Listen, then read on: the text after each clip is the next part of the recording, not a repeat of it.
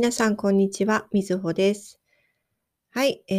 ー、今日ですね、このポッドキャストを収録している日、今日は3月11日です。3月11日は日本の、えー、特に東北地方に住んでいる人にとってとても特別な日です。12年前の今日、大きな地震が日本列島を襲いました。そうですね、東日本大震災があった日です。12年前の巨大地震、東日本大震災を皆さんは知っていますか？当時は世界中でこのニュースが流れていたと思います。実は私もこの時被災した一人です。ちょうど今日3月11日ですので、えー、当時の経験を話していこうかなと思います。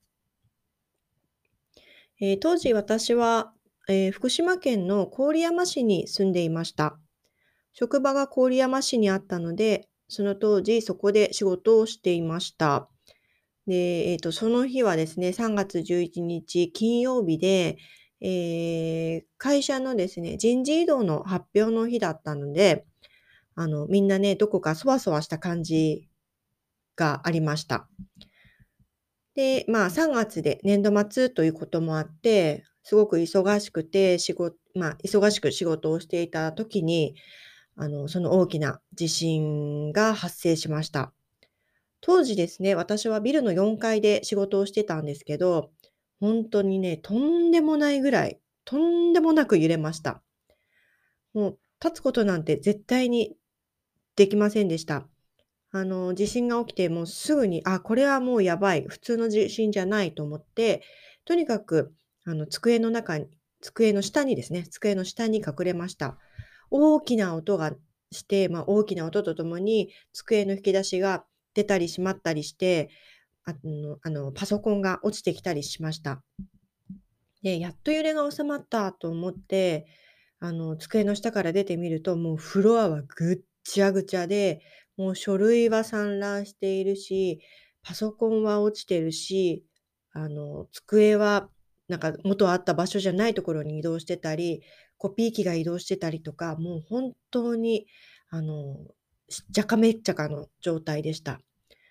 ね、で、もしかしたら、あの、このままいたら余震が来るかもしれない、危ないということで、先輩社員とか同僚とともに外に避難しました。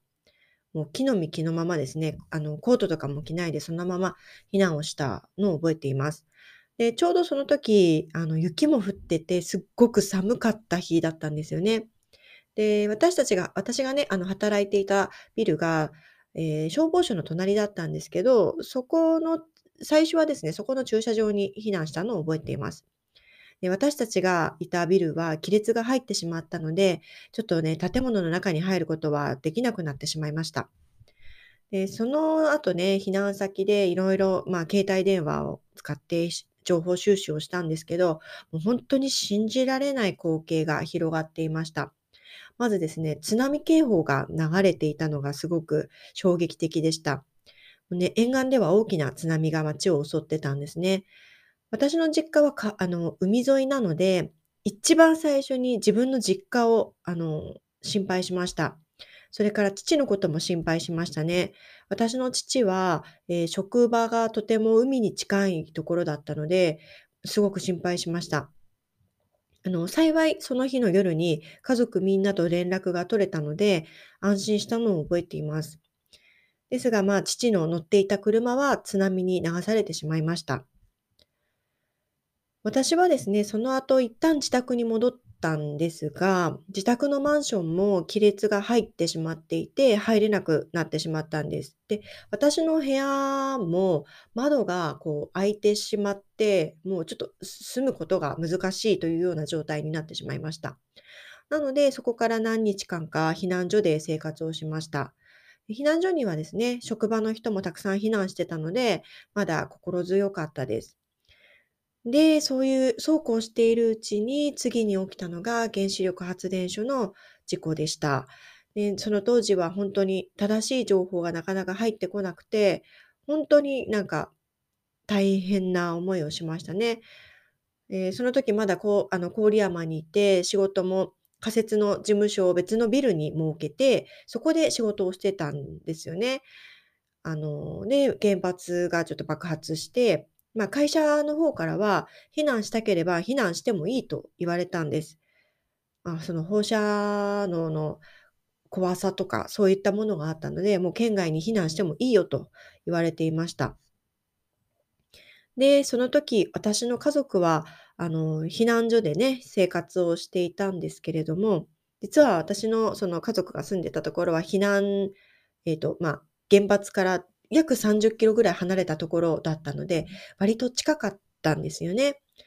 なので、さすがにちょっと危ないということで、家族は私の叔父が住んでいる静岡県に避難をしたんです。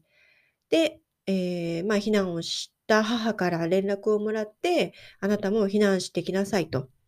いう連絡をもらいました。そして私も、あの、郡山にいたんですけれど、避難することにしたんですよね。で、あの時、最寄りの駅まで新幹線が、その地震のせいで開通してなくて、新幹線が走っている駅まで約2時間弱かけてタクシーで向かいました。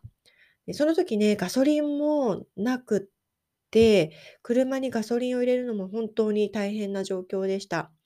で、タクシーは確かガソリンじゃなくてガス、ガスを使って走るので、タクシーを使ってその駅まで向かいました。で、そこから、えーと、静岡の方まで新幹線で避難をしたという感じです。そんな感じで避難、あの、静岡にね、避難をしたんですが、